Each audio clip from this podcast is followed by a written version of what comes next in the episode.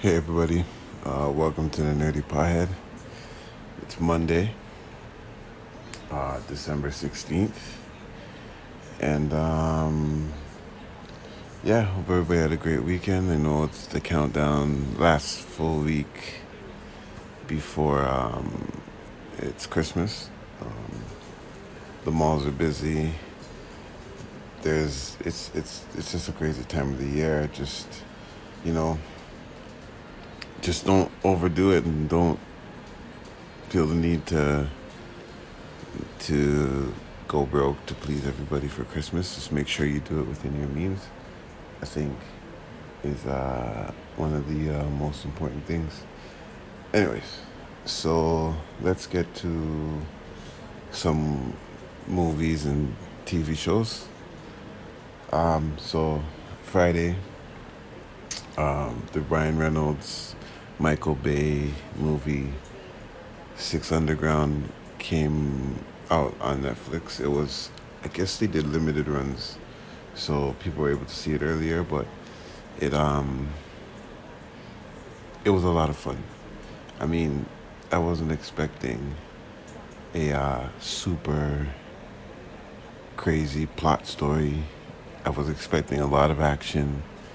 I was expecting a lot of things to blow up and I was expecting just the um, for me it was most important part of it was can you entertain me for two hours?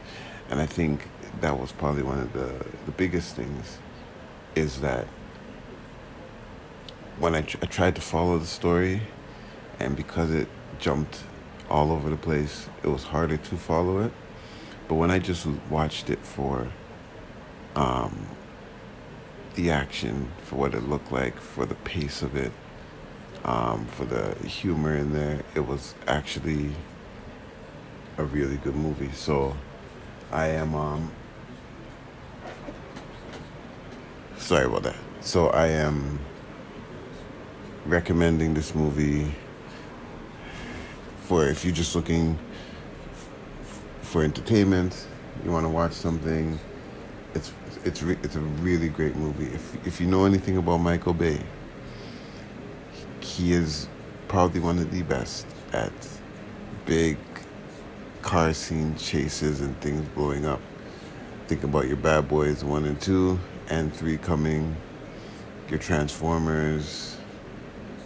Um, you think about just think about the levels of how those movies would have big car chase scenes with things blowing up. I mean, this movie starts in a chase that goes probably for 40 minutes and it's high octane, entertaining, and it sets you up for another two hours of just fun. So, yeah, it's a great movie, Six Underground, starring Ryan Reynolds. Um, also, I watched um, this movie called Klaus and it's um it's it's a Christmas movie and basically it's about how Santa Claus started in the first place. So it's like an origin story of the whole Santa Claus part of Christmas. And it um it brings a, a postman to a far place north of where he lived before, with all the rags to riches, and he he meets somebody, they it's like Santa Claus, and that makes toys and wants to give away these toys to children, and that's what they get the children to mail them letters, and they send them the toys, and it just what they do is like all the pieces of the story that you know about Santa Claus the naughty list, the nice list, like all those things, they piece it and, we, and weave it in the story as this is like the first go and the first run of how it all started. Absolutely great movie. It's a great family movie to watch. It's funny. It's something new that takes an old story and spins it on top of its head. So it's very entertaining. So I um highly recommend it for for for if you want to watch it by yourself, if you want to watch it with your children, younger children, cousins, nieces, nephews, it's a great family movie. So yeah, that's a, definitely um, one to watch. Um, what's going on? Um, they are rebooting the Power Rangers m- movie again. This time, they, the reboot will have them time travel back into the 90s. I don't know why, but I know it it fits the role of doing the old school looking version of Power Rangers that worked at that time. Just redoing another a movie in that uh, in that element. So I know there'll be more information and more news about it um, to come, definitely. But this is we thought we thought we were going through the reboots before. We are going through the reboots now. Um, some of the great um, movies um, of our of the '90s, late '80s, '90s, are actually being re- reboot, but rebooted by the, the the original writers, some of the stars. So I like not taking the story and creating another origin story of it or you know you're not sure if these actors are going to work or not but more or less the people that created it getting back together and creating something that can go along the lines with this because they probably already probably had the idea for a very long time but um, never really got to exercise it just because people didn't think that the reboot would be necessary but now that we are in reboot mode it's perfect. Now that we're in a place where, where we need more content it just take the risk. It might be good it might not but it counts as content. Um, the top gun trailer came out this morning. There's another reboot there. I think uh, next year you got bill and ted. It's it's just it's it's gonna go and i think I'm I'm here for remaking a classic as long as the people that are participating in the remake worked on the original in some capacity and don't ruin it trying to just make a dollar. That's my only thing about the reboot. Um, some else in this Samuel Jackson, if you have an Alexa, I don't know if it's in the U.S. and Canada, but most likely it's in the U.S. But um, you know, it could be Canada too. You can actually change the voice on Alexa to be Samuel L. Jackson. I really like that. Could I don't want an Alexa, but I would definitely like to hear Samuel Jackson getting your your playlist ready or calling one of your friends or just answering you back when you ask it ask him a question. I think that'd be pretty funny about what people are gonna end up doing with that on the internet. So I would stay tuned, look around for that. Um, so uh, on Saturday, the uh, Creators of the Office they had released a movie on YouTube called Threat Level Midnight, and basically it's a it's an uncut version of Michael Scott's movie. It's 25 minutes and it's, it's on YouTube and it features a handful of unseen clips. So if you're a fan of The Office and you're a fan of Michael Scott, there's a 25 minute movie called Threat Level Midnight on YouTube. You can check it out. Just type in Threat Level Midnight. It's probably got like 20 million views by now, so you know you're watching the right one. Um, HBO Max is planning to do a reboot of like uh, well not a reboot. Let's say that a spin-off of uh, their their National Lampoon's Vacation and um, starring um, well Rusty's gonna reprise his role probably be older probably play like maybe the Chevy Chase role which is cool because the same character we've seen him for years in um, Big Bang Theory. So it'll be good to see him um, play play maybe in play another another role and it became something where it's like I mean that show to me was was amazing. Every time you watch an episode of Big Bang Theory, you you you you, you get a joke, you, you hear a joke. It's it's got very clever, it's very smart, and the characters are very likable. So with it up like so these characters can carry on into um, doing other foyers and people might definitely watch it. I definitely want to see the character that plays uh, Sheldon play like a serious serial killer in a movie. I think it'll be such a dark contrast to what you've seen in play, so it might you might be able to pull it off uh, very very well. Um, they're now calling it saying that May twenty first, two thousand and twenty one, will be Keanu Day as The Matrix Four and John Wick Chapter Four are set to be released on the same day. Um, as of now, that's the. Uh,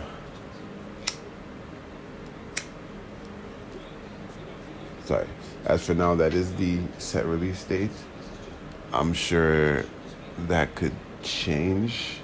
As why would you compete? Why would they want to com- movies to compete with each other? Um, they could also be the same movie stranger things have happened. If you could tie that in, that would be absolutely amazing. Um, like Neo got bored of just being the one, and just went into the real world and decided to be John Wick. With, with, hey, it could it could happen, but it's just um, even Keanu's too because like next year he's got He's in the he's in the SpongeBob movie. He's got Bill and Ted, and he's in the video game uh, Cyberpunk 2077. So we're starting to see a gear up with of, of his. So it's it's it's, uh, it's going to be interesting to see the roles how these play out. Um, but yeah, also yesterday, I um, watched the season finale of Watchmen. And I, I said to myself, I'm like, I hope that I would love to see more because it was like, I'm going to advocate for this show, right? I know you shouldn't be advocating for bigger things than TV stuff, but hear me for a bit. It's, it's a rare thing when you're able to put together nine episodes and complete a story, keep it entertained, close it enough where it could stay closed, but leave enough questions in case you need to open it again. The Watchmen is probably one of the best shows that I have seen on TV in a long time that's taken a story that you've already known um, put more context to things, showed you repercussions of things, and kept in line with comic book, with movie. Didn't really overstretch characters. I thought it was absolutely great. So, you know, full full disclaimer, I'm gonna I'm gonna spoil it. I don't care. Not really, but most of it. He, the Watchmen, for all intents purposes, was showing you the world upside down. It was showing you the lengths that absolute power would go to to have to be able to shape the world the way they want it there's a hierarchy. The hierarchy has always done things in a certain manner, whether pieces of it have undertones of racism, whether pieces of it have undertones of, of uh, people dying, people being poor. Ultimately, if that keeps humanity humanity alive, then they are doing the right thing. And that played out in this for the for the whole season.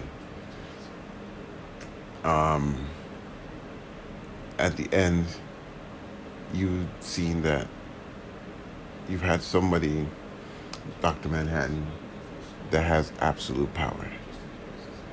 And he, in a sense, and you read in the comic, his t- the way he sees and how he sees he see he experiences life all at once, all at the same time, past, present, and future. Absolute power because he could change any of these timelines, change anything. So he does have absolute, absolute power. And you watch um, people that feel that they should have that power plot to take down any and everybody until they can get to that power. Take down any and everybody, no matter if it's killing them, no matter if it's, it, it, it doesn't matter. And it, it, it kind of pulls some blinders back to, to what that, that looks like, you know? And um, it used race as the undertone. It did it, it showed you elements of racism, of hate, but it also showed you what it does in the present day as because people are so accustomed to things being a certain way, they can't really see just how corrupt the system is. They actually are for the system because it's keeping humanity safe, even if it's corrupting humanity at the same time it's a great show. It's nine episodes. Um, I think it's it's something that if you have the time, you should definitely check it out. And you don't have to if you don't want to, but if you're looking for a great show, then I think you should. Yeah, I um, it's funny. I still haven't watched um, the latest episode of The Mandalorian. I don't. It was a really, I really, um, oh, but I did, wait, before we get into that, the reason I didn't watch the ending of The Mandalorian is because I wanted to fully finish the last three episodes ahead of um, Apple TV's uh, show See. Man, I, I liked it. I, I seen the critics slamming it. I seen it not getting as much press, and I and I think they just buried a story that they just weren't ready to hear. Right, and um, it could be that how majority of the people that could not see were were were white, and then the people that could see were black it's just a straight contrast. Maybe people didn't want to see it, and they slammed it for not not having some haves and haves in there. You know what I mean? But and that happens on TV a lot because it doesn't test well, right? You put it in a room full of people, and maybe they don't they don't think that should be like that. Maybe they think it should it shouldn't be segregated by race, and they're they're they're right. It's it, but if they don't like it, it's not to test well. But um, it was a great show. So if the show top to bottom is there's an apocalypse and as years go by, I think it's 500 years of blindness. And then there's an outlier that can see. And he starts to impregnate women and the babies that they're having. The babies can see. Now, in order for the people, in order for the king, kingdom to keep power, anytime somebody can see, they deem them a witch and they hunt and kill them. And it keep why that happens is you want to like of course if the person can see then they would have absolute power in that situation because they could, they don't have to rely on their other senses. They they have a leg up, even though in the show, like sometimes you have to double take realizing that they can't see because their other senses are so heightened that they can hear the wind move to the right, they could tell how many people are there. It's, it's honestly, it's probably one of the most amazing, like this thought process in putting that together. Absolutely amazing, and it goes through. It goes through like, you know, the, the this the lady has she has kids. Kids can see. It's not with her husband. He basically raises them as his own but they've always been able to see, but he raises them to move around like they can't see so that nobody thinks that they're witches and they don't get hunted. And it just it's absolutely great. Like even the um, even when they do end up meeting their father and going to where he is, they realize that he wants to be seen as a god as well. So he's willing to enslave the blind so he could see. It's so he can rule, not see, because he can clearly see. Um, it, it's really, really good at that. And again, it's it, it's does it justify getting a whole new streaming service to your house? Maybe not. But if you've bought an Apple product in the last nine months, you have it free for a year. So I would just try it for a year and, and, and check it out. They've got other shows on there and they're pretty good. I mean, I think everybody wants things to be like the best show ever created on television for these streaming service when they just started, even Netflix as it is now. There's going to be hit, hits or miss. Some people will like them, some people won't. It just depends on when and where you watch them and how you watch them. And that's what it is. So you always got to give these things a try. Uh, so yeah, so uh, this week Thursday, I'm doing do an episode. We're gonna go through 2009, 10, and 11. Yeah, um, we're gonna do a decade in movies. We're gonna go through those three years and talk about um, some of the great ones, what the box office looked like, and, and just things of that nature and then at the end of the whole from 2009 to 2019 at the end i'm going to compile a list of my top 20 movies of the decade. Explanation stuff like that and i'll actually put the list i actually have a bigger list with all the movies which i'll put a link in my uh, bio on instagram where you can actually pull the link down and have that list if you want to go through the list like i went through. And um, see if your what your list looks like. Um, thank you guys for listening again. I'll see you guys this Thursday.